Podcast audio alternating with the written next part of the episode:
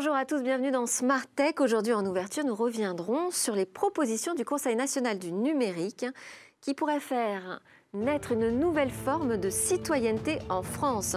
Karine Donien-Sauze, qui a piloté ce rapport qui a été remis au gouvernement cette semaine, va répondre à nos questions sur les conditions pour construire une identité numérique de confiance. Et puis, à la une, aujourd'hui, des conseils pour réussir ces visioconférences. Alors que vous soyez organisateurs ou invités, eh nous demanderons quelles sont les bonnes pratiques à adopter à nos spécialistes qui sont déjà installés en plateau. Avec nous, Olivier Simelière, vous êtes directeur adjoint de l'ESJ Pro Entreprise. Anne-Céline pardon, Lejeune, chasseuse de tête, facilitatrice en intelligence collective. Et notre consultant du jour, Sébastien Mailleux-Bibé, associé chez Verton, un cabinet de conseil en stratégie et management.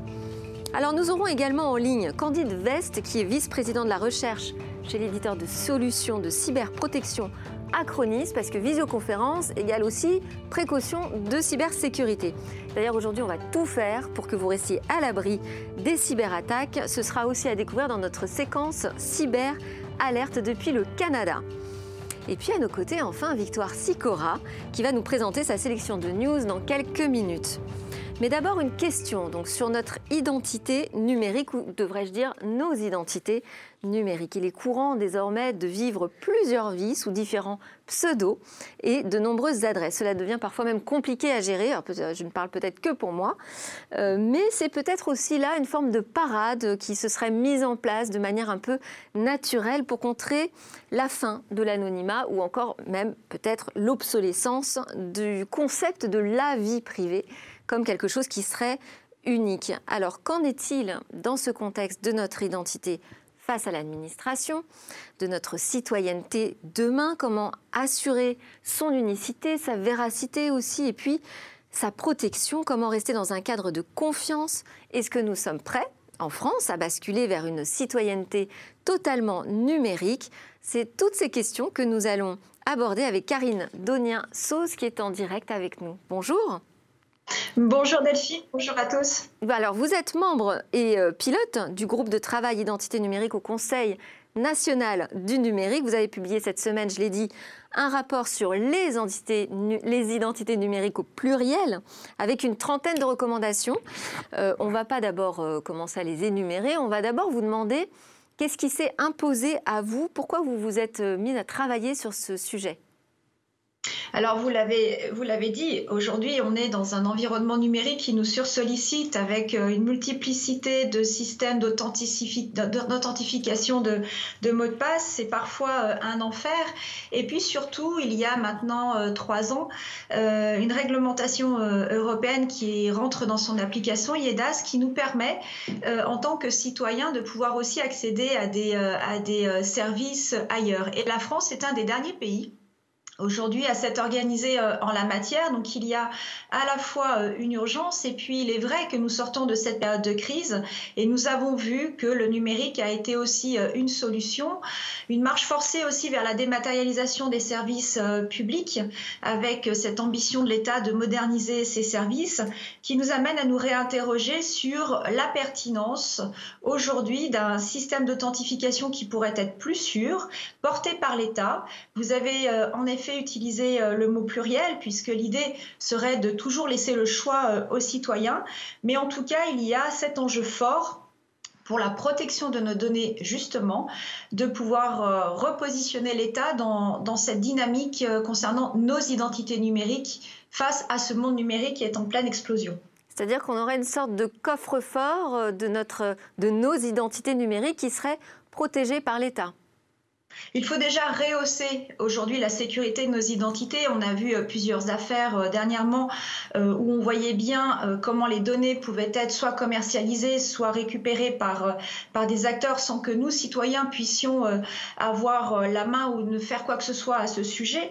Et donc, il, il y a des attentes, on l'a vu lors des consultations citoyennes et d'experts, sur un État qui revienne dans son rôle de protecteur vis-à-vis euh, de, de, ce que nous sommes et puis surtout l'accès à tous ces services, qu'ils soient publics ou privés, euh, finalement dessine cette citoyenneté numérique qui est notre enjeu contemporain. Donc c'est tout ceci qui est, qui, est en, qui est face à nous. Mais évidemment, lorsque l'on parle de l'état du citoyen et du numérique, il y a beaucoup de crispations, beaucoup de craintes. Et c'est aussi pour cette raison que nous avons appelé à une loi d'orientation euh, sur l'identité numérique pour poser le débat. Nous avons aussi recommandé à ce que des instances de, surveillance puissent être mises en place. Et puis, euh, on le voit, euh, aujourd'hui, résoudre cette question, ça peut être aussi une dynamique économique importante, faire naître un écosystème d'acteurs dans un jeu public-privé qui conforterait aujourd'hui les services dématérialisés. Alors, Karine Doniassos, vous êtes également vice-présidente économie, innovation, smart city et digital à la métropole de Lyon. Vous êtes conseillère municipale affaires internationales et européennes à la ville de Lyon. Est-ce que, selon vous, les administrations, donc que vous côtoyez de près, hein, euh, sont prêtes à permettre l'émergence d'une citoyenneté numérique? Est-ce qu'on est prêt là pour cette transformation? Alors les administrations ont fait un en avant absolument considérable, mais il reste euh, en effet beaucoup de, freins à lever, en particulier euh, euh, réaliser une montée de compétences. le numérique est quelque chose qui s'appréhende difficilement, qui demande de la formation, qui demande de l'accompagnement, et ça c'est vrai à la fois pour les différentes directions services, ceux qui produisent euh, les services. C'est vrai pour les élus, c'est vrai pour euh, les citoyens. On a aussi une grande partie de la population, on le voit sur le terrain, qui se retrouve très éloignée du numérique. Cette marche forcée, elle pose aussi toutes ces questions. Un effort d'inclusion est à faire. Nous devons faire de la médiation. Nous devons utiliser autrement nos mairies peut-être aussi comme des lieux euh, symboliques pour accompagner en particulier ce déploiement de, de l'identité numérique. Et puis surtout, nous avons en perspective de nouveaux usages. Euh, le vote en ligne, nous avons posé toutes ces questions aujourd'hui sur euh, les municipales qui ont été difficiles à organiser. C'est vrai que euh, demain, nous pourrions l'envisager autrement. Et puis pour les entreprises aussi, il pourrait exister une identité numérique pour la personne morale. en tout cas, des, projets comme France Connect qui permettent aujourd'hui d'être reliés à plus d'une centaine de services publics privés sont de réelles avancées pour nous tous. Oui, on a déjà des choses qui existent. Est-ce que le modèle, en fait, ce serait l'Estonie? Parce qu'on en parle souvent hein, comme d'une e-administration un peu idéale, où il y a une acceptation vraiment massive de la population de tous les services qui sont proposés en numérique par l'État. Euh, acceptation et puis euh, aussi de l'autre côté une transparence hein, qui a été euh, vraiment à l'origine de l'e-administration en Estonie. Est-ce que c'est un modèle qui vous a inspiré? Alors l'Estonie est un formidable laboratoire euh, d'observation. Ils sont allés très très loin sur euh, ce qu'on appelle le e-government avec euh, une identité numérique complètement dématérialisée, 99% de leurs services publics privés dématérialisés, mais une administration qui a poussé ce mouvement et puis un rapport, un rapport de la population à l'État qui est probablement aussi différent. Vous avez en Estonie une police, une police pour la data et face à ça des citoyens qui ont beaucoup moins de réticence euh, sur le fait de laisser un accès euh, libre et large à leurs données. Euh, donc ça nous permet de voir à la fois le champ des possibles, comme pour la Chine avec l'intelligence artificielle, mais il est extrêmement évident que nous ne sommes pas du tout dans le même contexte culturel et que le numérique doit s'investir en fonction de nos valeurs. Euh, en France, nous sommes très attachés à la préservation de la vie privée, nous sommes très attachés à la préservation de nos données. On l'a vu avec tous les, les débats encore récents sur Stop Covid, et c'est quelque chose que l'on doit impérativement prendre en considération. Donc l'idée, c'est d'inventer notre modèle. En Estonie, nous avons remarqué que près de 2% du, PIB euh, provient justement euh, d'un système d'identification numérique qui est aussi total que ce que nous voyons. Et à l'échelle de ce petit pays, ça leur permet d'avoir plus de 60 000 e-résidents, donc de développer une communauté par-delà les frontières. Donc ce sont des, encore une fois des champs des possibles qui sont extrêmement intéressants à observer pas forcément applicable en, tant que tel. Effectivement, je, parlais d'arriver vers une nouvelle forme de citoyenneté. Euh, aujourd'hui, on peut être e-estonien euh, sans vivre dans le pays. Alors pourquoi pas une nouvelle forme de citoyenneté française bientôt? Merci beaucoup, Karine Donien-Sauze, membre du Conseil national du numérique, pour vos réponses sur cette question très euh, ouverte encore. Alors c'est le moment d'en venir aux news, aux autres infos qui ont retenu notre attention et en particulier celle de Victoire Sicora. Bonjour Delphine. On va démarrer avec les USA qui claquent la porte des négociations sur la taxe numérique. Et oui, le secrétaire d'État au Trésor américain a décidé de mettre un terme à ces négociations avec les Européens autour de la taxation des géants du numérique. Et il est vrai que depuis le début des négociations, Européens et Américains n'ont pas vraiment réussi à se mettre d'accord. La France avait d'ailleurs mis en place sa propre taxe numérique l'an dernier, une décision qui avait mis en rogne les États-Unis, qui avait alors menacé la France de représailles commerciales. D'autre part, près de 140 États négocient sur la fiscalité transfrontalière afin de l'adapter à l'ère du numérique. Négociations bloquées également avec le Covid-19. Un peu plus léger, à l'approche des soldes, hein, vous nous avez trouvé une application euh, pour pas rater les bons prix. Quoi. Et oui, Delphine, une application toute jeune qui vous informe en direct des baisses de prix. Mosque, c'est une appli mobile gratuite, sur Android uniquement pour le moment, mais qui dispose aussi d'un site internet. Tout d'abord, euh, vous commencez par surfer via une e-boutique intégrée. Vous ajoutez ensuite les produits qui vous intéressent sur un panier virtuel. Si un article de ce panier connaît une baisse de prix, eh bien vous êtes tout simplement notifié. Il ne vous reste plus qu'à l'acheter auprès du revendeur le moins cher. Super. On a aussi un nouveau satellite aujourd'hui dans l'actualité qui pourrait venir se poser sur la Lune l'an prochain. Et oui, la société aérospatiale Rocket Lab, spécialisée dans le lancement de mini-satellites en orbite de la Terre, voit plus grand et souhaite lancer sa première mission sur la Lune l'an prochain. Rocket Lab a signé un contrat avec la NASA qui l'autorise à envoyer Capstone. Capstone, c'est un petit vaisseau spatial qui gravitera dans l'orbite de la Lune et permettra deux choses. D'un côté, de comprendre comment on navigue, sur l'orbite lunaire et de l'autre côté, d'assister les prochaines missions humaines sur la Lune. Rocket Lab a déjà envoyé 53 engins spatiaux dans l'espace et ne compte pas s'arrêter là. Ce n'est pas la Lune qu'on vise, mais aussi Vénus et Mars, selon les mots d'Amanta Style, la responsable des programmes lunaires. Tout simplement. Côté matériel, alors vous souhaitiez nous parler d'une future éolienne qui sera faite à partir d'une imprimante 3D. Oui, c'est l'idée de General Electric qui a annoncé hier après-midi qu'ils étaient en mesure de produire la plus grande éolienne du monde, et ce à partir d'une imprimante 3D. La taille de l'éolienne pourrait dépasser le fameux Space Needle de Seattle, c'est tout un symbole. Et alors, quelle utilité? Eh bien, une éolienne plus grande, c'est aussi une éolienne qui est capable de capter des vents plus forts et plus, et plus en altitude et donc de générer plus d'énergie. Or, construire une éolienne de cette taille, eh bien, c'était un vrai casse-tête. C'était bien sûr sans compter sur les prouesses de l'imprimante 3D. Alors, on termine avec une promesse de don de Google pour la lutte contre le racisme. Oui, Google a annoncé euh, hier soir qu'il comptait verser 275 millions de dollars afin de lutter contre la discrimination raciale. 100 millions ont déjà été promis sur YouTube dans la soirée. Et comment euh, cette aide va se traduire concrètement? Bien, les 100 millions de dollars déjà actés seront à destination des artistes noirs, mais Google a également annoncé que 50 millions de dollars seraient destinés aux petites entreprises afro-américaines. 100 millions devraient également être débloqués pour les startups naissantes issues de cette communauté. Cette aide sera complétée euh, d'investissements dans la formation, à l'emploi et dans l'accès à l'éducation. Merci beaucoup. On surveillera les réactions à ces annonces. Merci Victor Sicora. Merci Delphine.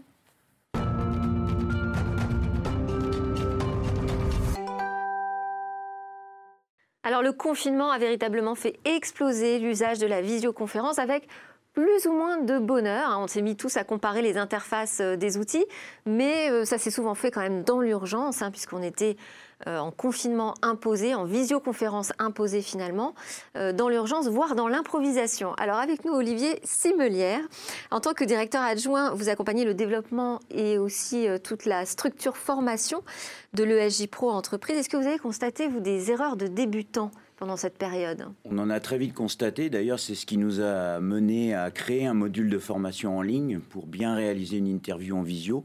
Les erreurs les plus classiques, c'est d'abord euh, l'environnement de la personne interviewée. La personne ne songe pas qu'elle est cette fois le réalisateur, le décor euh, qu'il y a autour d'elle. Euh, bien veiller aussi à se calfeutrer dans une pièce tranquille. Au calme. Au calme. Et puis après, il y a toutes les questions d'éclairage, de son. Qu'il faut aussi anticiper. Sinon, ça peut virer à la catastrophe ou à des, gags, euh, comme on a vu par exemple pour le président du groupe LREM à l'Assemblée nationale, Gilles Legendre, qui avait fait une visio euh, assez lunaire où il était filmé en contre-jour avec un éclairage qui donnait l'impression qu'il parlait depuis une crypte. Ça avait fait le délice des, internautes. Et puis plus sympa, le secrétaire du, Parti socialiste Olivier Faure, qui était en pleine interview euh, sur une chaîne info et qui a été interrompu par son petit garçon qui voulait lui parler. tellement mignon. On, a vu à peu près tout un tas d'exemples et je pense que ça va pas s'arrêter. Alors mignon au début, mais après il faut quand même euh, commencer à se professionnaliser dans la pratique. Comment vous voyez voyez-vous l'évolution de la visioconférence davantage s'installer sur quelque chose de plus professionnel, se développer, ou alors est-ce qu'on va revenir finalement à des réunions plus physiques? Alors il y aura deux usages. Il y aura l'usage en entreprise qui était quand même déjà relativement répandu, peut-être plus dans des secteurs technologiques que dans des secteurs traditionnels, mais il y a beaucoup d'interactions internationales, donc ça nécessite à un moment donné de réunir des gens de manière brève en un même lieu. Et puis le deuxième usage qui a vraiment explosé, bah, c'est celui qui est à la télévision, où généralement les chaînes rechignaient quelque peu avant pour des questions de son, de qualité d'image, à utiliser la visio. Et la crise sanitaire a obligé à changer de, point de vue. Eh et, aujourd'hui, c'est pratique parce que ça permet de ne pas toujours envoyer un géry sur le terrain. C'est plus de réactivité, de flexibilité. Et, puis surtout, là, par exemple, nous, dans Smartech, on peut faire intervenir des gens qui sont loin, qui sont en province, qui sont voire même à l'étranger. Donc euh, c'est dommage de s'en euh, priver. Ça permet d'élargir la palette des invités avec moins de contraintes. Anne-Céline Lejeune, vous, vous avez une double casquette, à la fois euh, chasseur de tête et facilitatrice en intelligence collective. Alors moi, ma première question, c'est comment est-ce qu'on peut faire de l'intelligence collective, où, l'interaction humaine est quand même très importante, en visioconférence? C'est des outils d'abord au départ, parce qu'on a l'outil de la visioconférence qui permet justement l'interaction, qui permet quand même l'interaction humaine, parce qu'il y a vraiment de l'interaction humaine, et en général un deuxième outil euh, qui permet euh, de, de, visualiser, alors euh, je ne sais pas si je peux citer les outils, mais de visualiser en fait, il y a Klaxoon par exemple qui, qui, est pas mal utilisé par rapport à ça, où on fait des boards visuels, où on peut visuellement en fait utiliser des post-it virtuels et autres. Et là, il y a une vraie interaction, moi je l'ai utilisé pas mal en intelligence collective ces derniers temps, on a digitalisé en fait tous les, les, les, les, ateliers, et il y a une vraie interaction qui se fait parce que finalement, en commun, on crée quelque chose. Donc c'est ça l'intelligence collective. Et en commun, que ce soit virtuel ou pas virtuel, on crée des choses. Alors par contre, il manque pas euh, cette instantanéité, cette lecture des émotions sur euh, le visage? Oui, bien sûr. Et bien sûr, il y a toujours. Euh, et, c'est très difficile d'avoir deux d'avoir deux outils en même temps et d'avoir l'interaction visuelle et l'interaction de, des post-it. Mais en fait, on se rend compte que même dans un atelier d'intelligence collective, au bout d'un moment, on oublie aussi les autres. On, on, regarde le board, on regarde les post-it et on, on est mais il y, a quand même de l'interaction qui se fait. C'est autre chose. Ce qui est important, c'est la technique. La technique est différente. Euh, et du coup, euh, il faut qu'il y ait un backup technique. Il faut qu'il y ait vraiment un backup technique pour tout. Euh, un backup technique aussi pour, parce qu'on a tous des interfaces différentes et, des connexions différentes. Gérer les et, gérer ça, les commentaires. et, puis, et puis les gens qui sont lents, les différences de génération. Il y en a qui en deux secondes apprennent et d'autres qui mettent un petit peu plus de temps. Voilà, donc ça c'est important. Et, et, et le temps parce que ça demande beaucoup, beaucoup plus de concentration et pour le facilitateur et pour, le, et pour l'animateur. On va en reparler de la concentration. Sébastien Maillot-Bibé, vous êtes le consultant du jour et les consultants, ça publie des analyses, des études. Et alors là, justement, hmm. euh, vous avez publié avec le cabinet Verton quelque chose sur euh, l'analyse de l'usage d'un outil collaboratif qui s'appelle Miro. Oui, Miro qui ressemble d'ailleurs à Klaxoon. Et alors, c'est euh, quoi le, le retour d'expérience? Alors, le retour d'expérience, déjà, c'est qu'il a fallu convaincre nos clients de les utiliser tout à fait au début du confinement. Ah on avait des projets avec des ateliers de co-création, avec des conseillers, euh, notamment dans les banques et les assurances. Et en fait, il a fallu qu'on convainque nos, euh, clients de basculer d'ateliers euh, présentiels à des ateliers à distance. Et à partir du moment où on les a convaincus, en fait, on, a, on a dû d'ailleurs faire des ateliers virtuels avec eux pour qu'ils se rendent compte que finalement ces outils étaient très pratiques et que en fait on allait pouvoir animer ces ateliers. Voilà. Alors ça demande quand même un certain nombre de, règles. Hein. D'abord, la première chose, c'est que ça se prépare presque plus des ateliers à distance que des ateliers euh, présentiels, parce qu'il faut bien euh, écrire comment ça, va se dérouler. Euh, il faut souvent avoir un, un, facilitateur, comme vous l'avez dit, ou un animateur qui connaît très bien les outils, qui a l'habitude de le faire à distance. Et même moi, j'ai considéré que je n'étais pas assez fort sur le sujet et donc on, s'est fait accompagner par un, par un spécialiste. Ensuite, je pense aussi qu'il faut euh, définir les règles du jeu parce que quand on est à distance, on ne peut pas communiquer comme on le fait en présentiel. On ne peut pas s'interrompre parce que sinon plus personne n'entend. Donc en fait, il faut mettre des règles du jeu dès le départ avec les participants. Euh, et, la dernière chose, c'est que euh, moi, ce que j'ai trouvé, c'est qu'on est allé plus loin dans les ateliers, on avait été plus efficace et on a eu un retour de la part des, participants, notamment de conseillers hein, euh, bancaires ou, ou d'assurance, qui nous ont dit mais c'est génial, on n'a jamais travaillé aussi bien et on n'a jamais autant créé. Bon, donc ça va a priori perdurer comme pratique, euh, Olivier Simulière Pas aussi sûr J'aimerais apporter un petit bémol parce que un bémol. Nous, euh, on l'a vécu justement, euh, J-Pro Entreprise. On fait beaucoup de média training et on travaille énormément le, non-verbal, le paralangage, etc. Et ça, en, ligne, c'est quelque chose de eh quasi impossible à reproduire, alors qu'en présentiel, on est, on est avec la personne, on peut vraiment l'aider à gérer sa posture et à l'améliorer. En, en, ligne, même avec une caméra euh, qui, euh, qui, a un écran plus large, on aura, on aura beaucoup plus de mal parce que là, on est dans une interaction immédiate. donc, il y a des limites. C'est vrai que pour des ateliers de design thinking, etc., ça, ça fonctionne bien. Il y a de vrais outils. Pour ce qui est de l'expression justement gestuelle orale, c'est beaucoup plus compliqué. Alors en, matière de recrutement, vous, vous utilisez la visioconférence pour euh, les recruteurs. moi, j'aimerais savoir comment un recruteur doit se préparer et comment un candidat également doit se préparer. Qu'est-ce que ça change de passer son entretien en visio?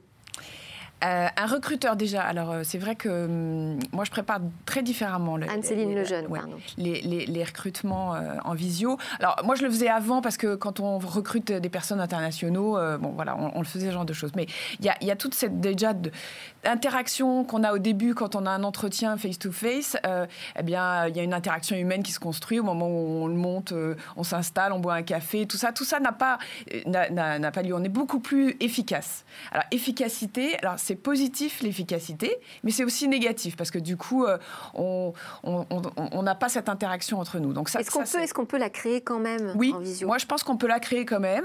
D'abord parce que moi, c'est mon travail aussi. Moi, je suis chasseur, donc je dois séduire. Donc euh, je dois. Euh, mais comme comme vous, hein, vous voyez, je vois bien, vous souriez, vous faites l'interaction avec les, téléspectateurs. Nous, c'est pareil. On doit faire. En fait, c'est un peu le même travail qu'un journaliste, un journaliste de télé doit faire, créer une interaction humaine. Et ça, on, on, le travaille. On peut le travailler avec avec des sourires, avec, euh, avec tout ça, et les mettre en confiance pour qu'ils se livrent aussi, aussi facilement. Euh, donc ça, ça c'est une première chose, je pense que c'est important. Euh, et une fois qu'on a créé cette, ça, ça c'est vrai que c'est un peu difficile techniquement, là encore. Euh, il faut un backup technique, hein, que ce soit du côté recruteur comme du côté candidat, parce que, parce que la, connexion peut être pas bonne, parce qu'il peut y avoir beaucoup de choses.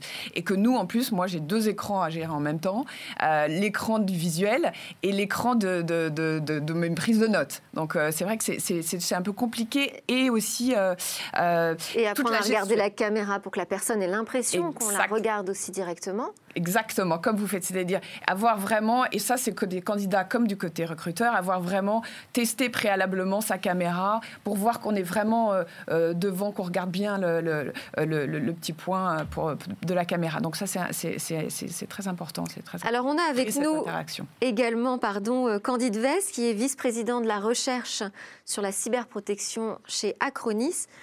Merci d'être avec nous. Euh, je voulais savoir, moi, s'il était euh, dangereux, finalement, aujourd'hui, d'utiliser ces outils de visioconférence, dangereux en matière de cyberprotection, de confidentialité des, informations. Oui, merci. Et je sais qu'il est ironique de parler de risques de sécurité des vidéoconférences dans une vidéoconférence. Euh, et seulement pour être clair, je ne déviens pas de ne pas utiliser les vidéoconférences seulement d'être conscience des euh, risques. Et là, c'est clair, ne pas toutes les vidéoconférences sont vraiment privées.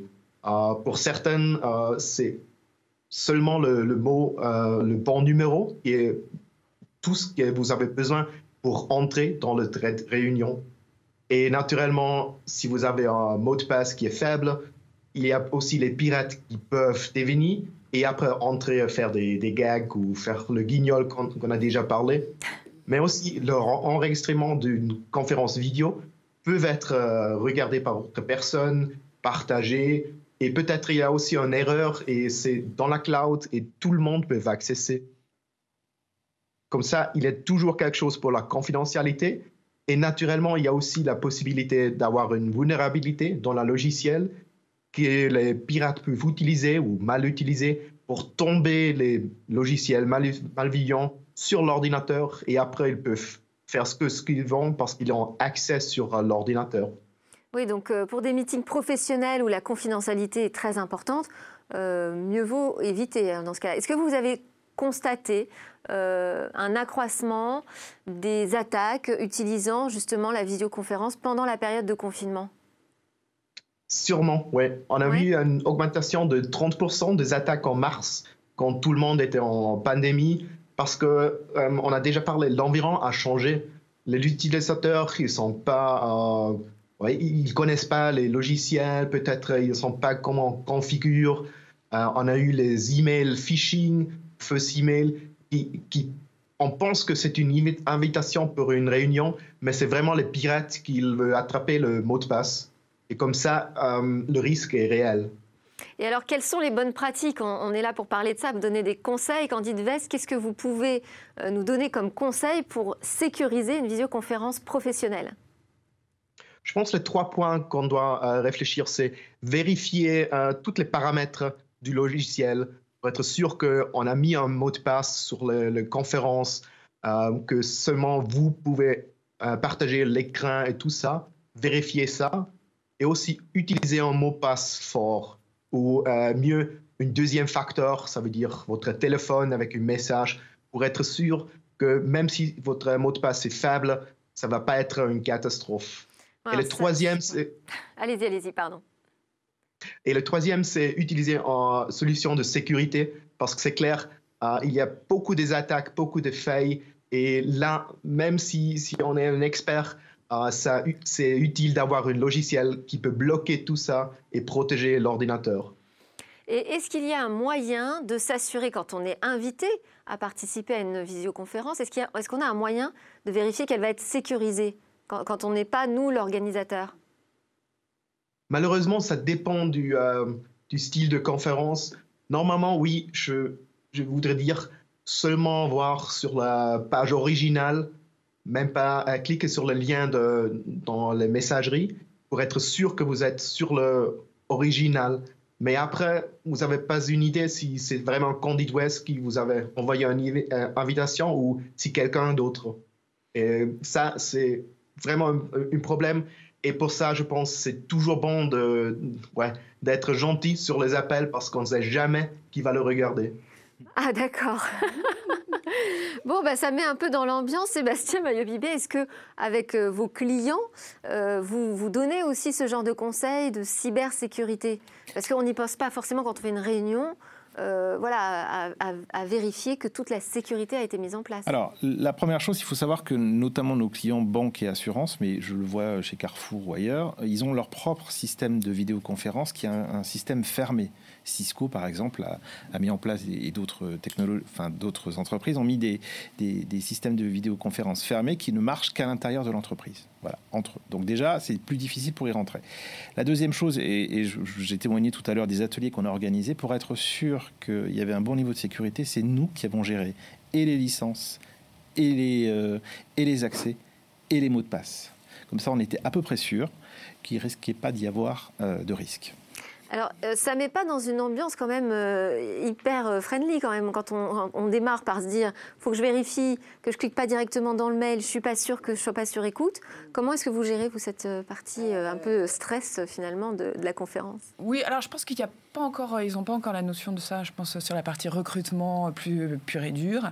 Euh, euh, et on sécurise et on, fait confiance, en fait, aux, enfin, aux acteurs. Hein. C'est comme, comme le mail, hein, c'est la même chose. Oui, hein. alors bon, bah, va falloir faire attention.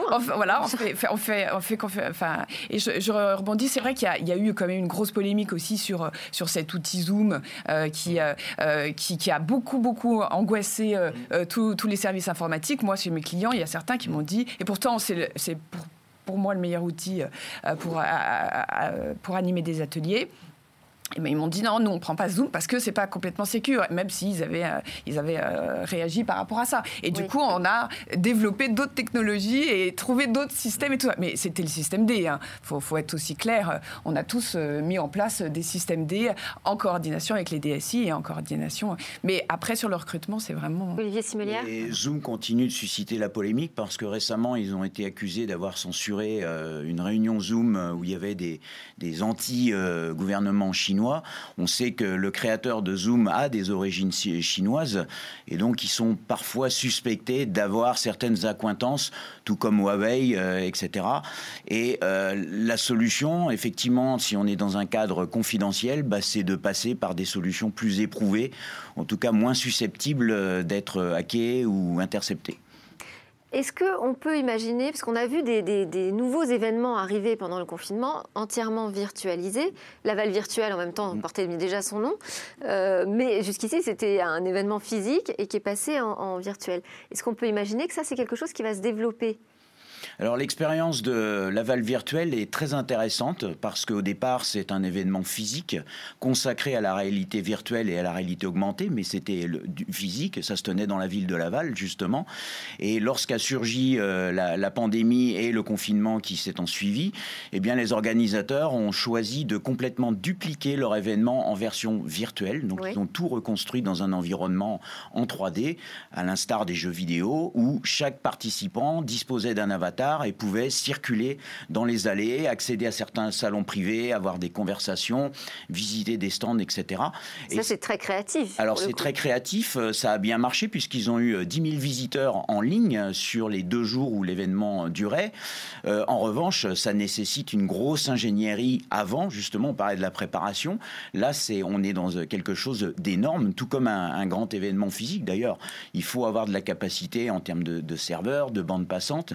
Donc, je pense que les événements euh, dans la suite. Euh, et, puis, ça coûte euh, quand même pas mal d'argent euh, d'organiser ce type d'éexpérience. Et en revanche, ça en rapporte plus, par exemple, à la ville de Laval, qui devait être euh, très chagrin de, ne pas voir arriver. Euh, ah bah fatalement, tous pour les... hôteliers, les restaurateurs et tous ceux qui bénéficient eh collatéralement d'un événement, c'est une perte sèche. Maintenant, je pense que les événements vont apprendre à mixer les deux, c'est-à-dire à faire des, des micro-événements en virtuel, en effet, mais conserver quand même le lieu physique à un moment donné pour avoir un rendez-vous rendez vraiment euh, de visu. Euh, même si des grands de la techno, je pense à Microsoft, euh, ils ont virtualisé aussi deux de leurs gros événements qui sont Build et Ignite.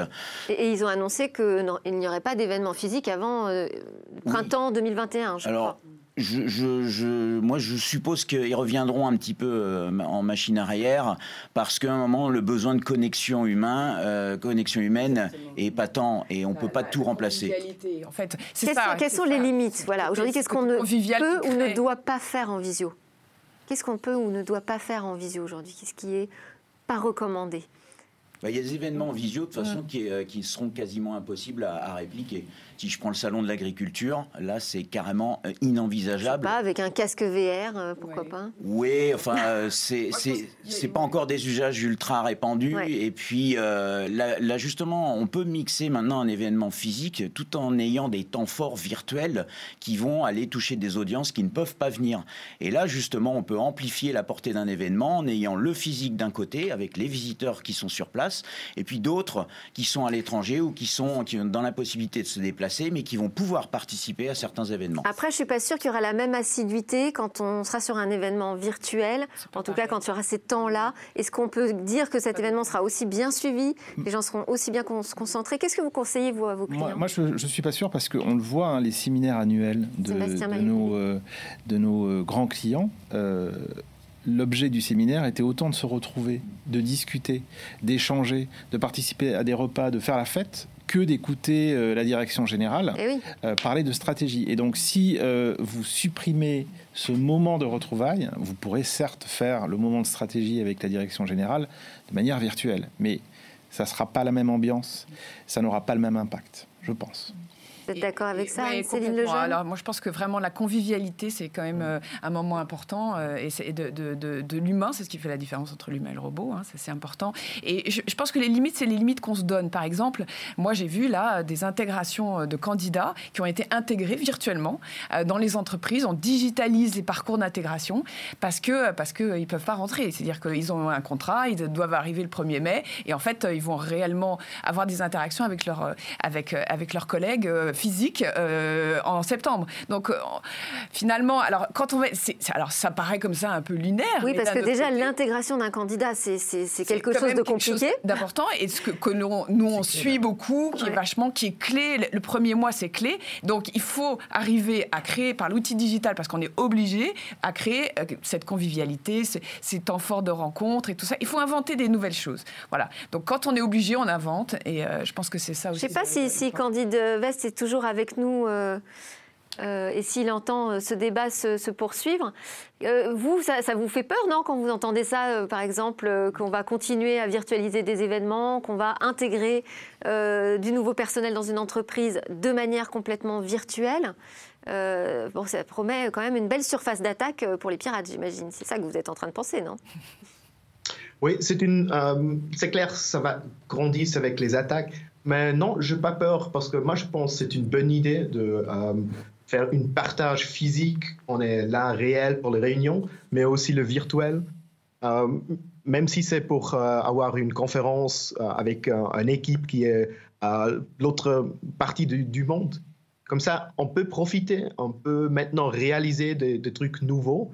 Mais c'est clair, on ne doit pas oublier de faire tous sécuriser avec les vidéoconférences privé avec le mot de passe fort et tout ça. Mais si on fait ça, je pense que c'est une bonne idée. Ok, merci beaucoup d'avoir été avec nous, Candide Vest de chez Acronis, euh, spécialiste en cyberprotection. Merci aussi à tous les trois pour vos éclairages. Donc pensons euh, expertise, professionnalisation et sécurité. À suivre après la publicité, l'alerte cyber. On attend au bout de la ligne en visio depuis le Canada à prendre l'antenne.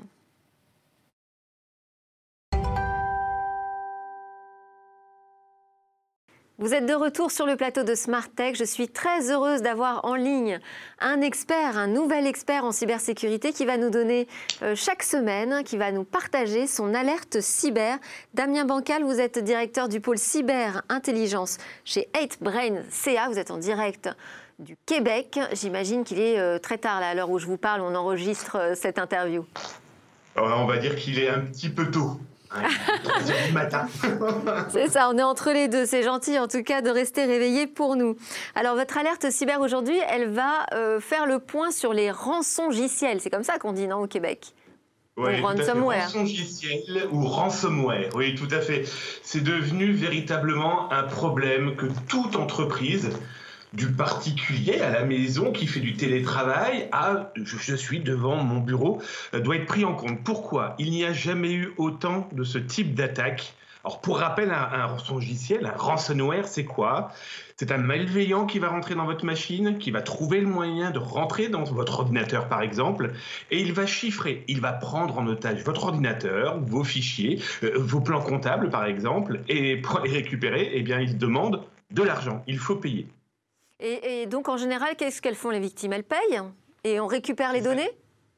Ah, il est là le gros problème, c'est que je me rends compte que de plus en plus de gens payent ou font appel à des sociétés qui vont aider à récupérer les données, sauf qu'on a en face de nous des pirates. Et je prends toujours l'image de ce dessin animé de Disney, vous avez le serpent qui vous regarde et qui vous dit « Aie confiance ». Non. Euh, les gens qui paient, effectivement, il y a ceux qui récupèrent les données. Sauf que aujourd'hui, ces pirates informatiques, ce sont des vrais malfaisants en face. Ils ont créé un marketing du piratage informatique qui malheureusement à mes yeux est devenu d'une efficacité redoutable. Je m'explique. Après avoir pris en, main vos fichiers, votre ordinateur, maintenant, il vous rappelle, il vous envoie un message, il crée des sites internet en expliquant quoi Eh bien maintenant, si vous ne souhaitez pas que les fichiers qu'ils vous ont volés, parce que dites-vous qu'ils vous volent vos fichiers avant de les chiffrer, eh bien si vous ne souhaitez pas que ces fichiers soient diffusés publiquement, il faut payer une deuxième fois. Ils sont en train de fabriquer des chaînes de malveillance qui pour l'entreprise peut être radicale. Alors ça, c'est très effrayant, effectivement, cette menace de divulgation des données. Quels sont euh, vos conseils, s'il vous plaît, Damien Bancal, pour que nous ne soyons pas les prochaines victimes?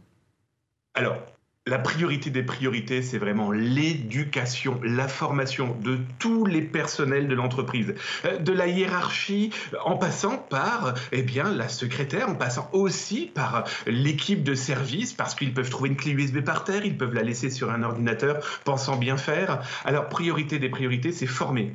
Alors, c'est formé à quoi? C'est quand je reçois un courrier électronique dans lequel, par exemple, on m'a dit, on m'indique une facture. Euh, pas plus tard qu'il y a une heure, je reçois des courriers m'indiquant voici une facture de telle ou telle entreprise. Eh bien, c'est l'humain d'abord avec l'informatique quand même aussi. Hein. Il faut se dire que derrière, il y a des humains. On appelle. Est-ce que c'est bien toi ou est-ce que c'est bien vous qui m'avez envoyé cette facture, ce contrat? Ne cliquez pas sur tout et n'importe quoi.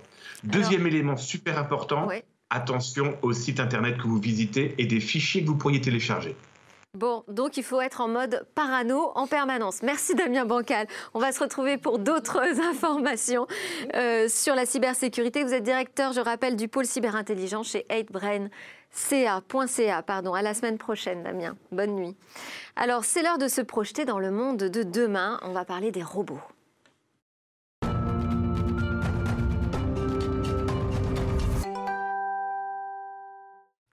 Et demain, que nous préparent les chercheurs, les ingénieurs Parmi les trouvailles et les casse-têtes de ceux qui fabriquent le futur, il y a la supervision des robots. Alors nous sommes très fiers de recevoir dans Smart Tech Jean-Gabriel Ganassia, chercheur et président du comité d'éthique au CNRS, passionné et passionnant sur l'apprentissage des machines ou encore les humanités numériques. Jean-Gabriel Ganassia, bonjour. Bonjour. Vous allez nous parler donc de travaux spécifiques aujourd'hui que vous menez sur la supervision des robots. Expliquez-nous dans les grandes lignes de quoi il s'agit. Eh d'abord, il faut se rappeler ce qu'est un robot. Le terme a été introduit il y a 100 ans. On fête d'ailleurs cette année en 2020. Hein, ce centenaire, c'était un dramaturge tchèque qui avait imaginé que des travailleurs artificiels allaient s'occuper de toutes les, tâches les plus fastidieuses.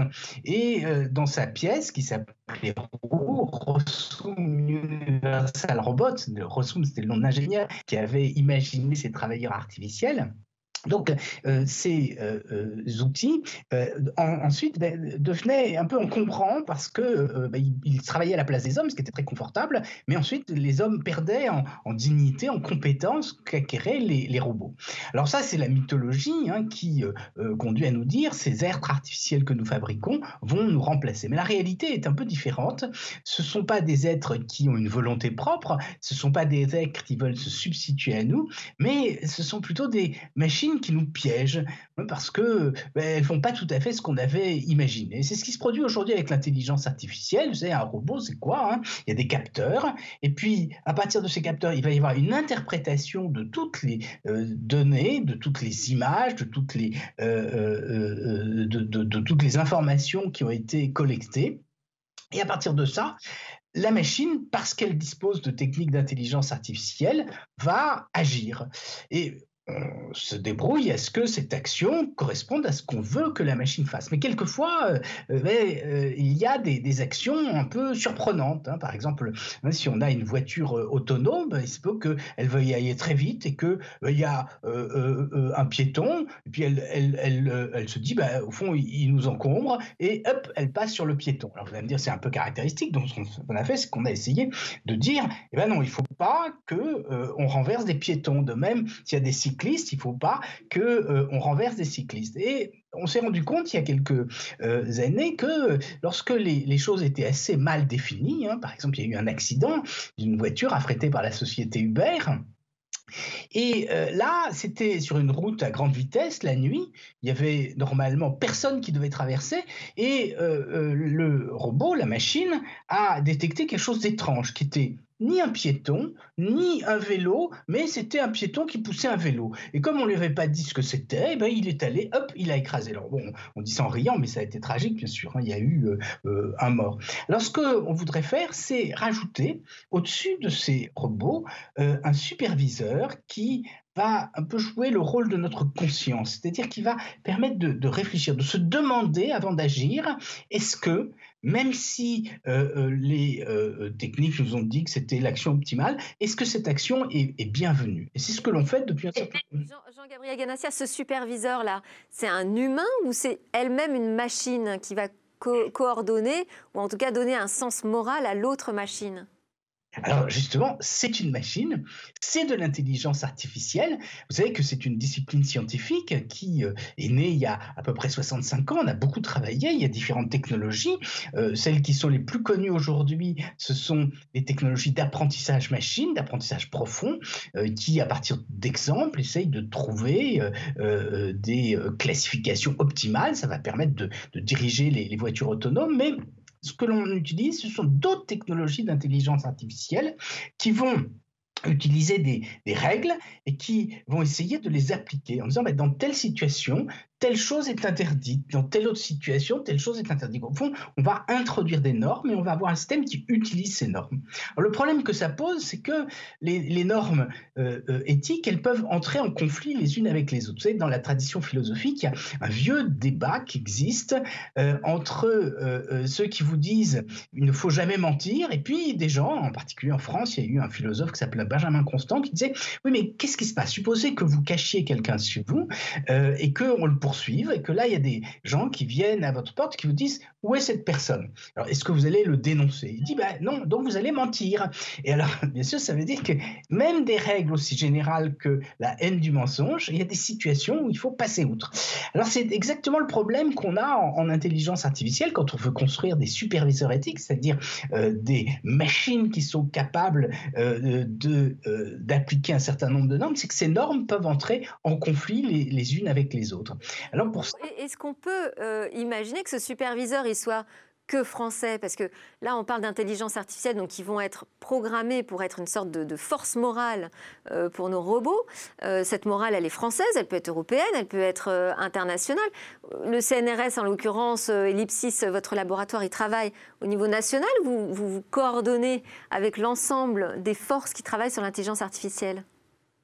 Ben, c'est une, excellente question parce que Effectivement, vous savez, l'éthique, ça vient de, de mœurs, hein, c'est-à-dire d'habitude, hein, d'usage. Et selon les, sociétés, ben, nous n'avons pas tout à fait euh, euh, les mêmes euh, références. Hein. Il y a des choses qui se font dans un pays qui se font moins dans un autre pays. Et justement, ce qu'on essaye de faire sur ces superviseurs éthiques, c'est de pouvoir décrire de façon précise quelles sont les règles générales. Et puis, bien sûr, selon euh, les pays, bien sûr, on pourra choisir telle ou telle euh, euh, règle à appliquer en priorité. Mais de façon plus générale, l'expérience qui a été faite depuis un certain nombre d'années, où on a essayé de confronter les, valeurs des hommes du monde entier, montre qu'il y a quand même des, universaux moraux. Mais ensuite, il y a effectivement des, petites hiérarchies qui sont différentes selon les, selon les endroits, et c'est ce qu'on essaye, bien sûr, hein, de faire aujourd'hui.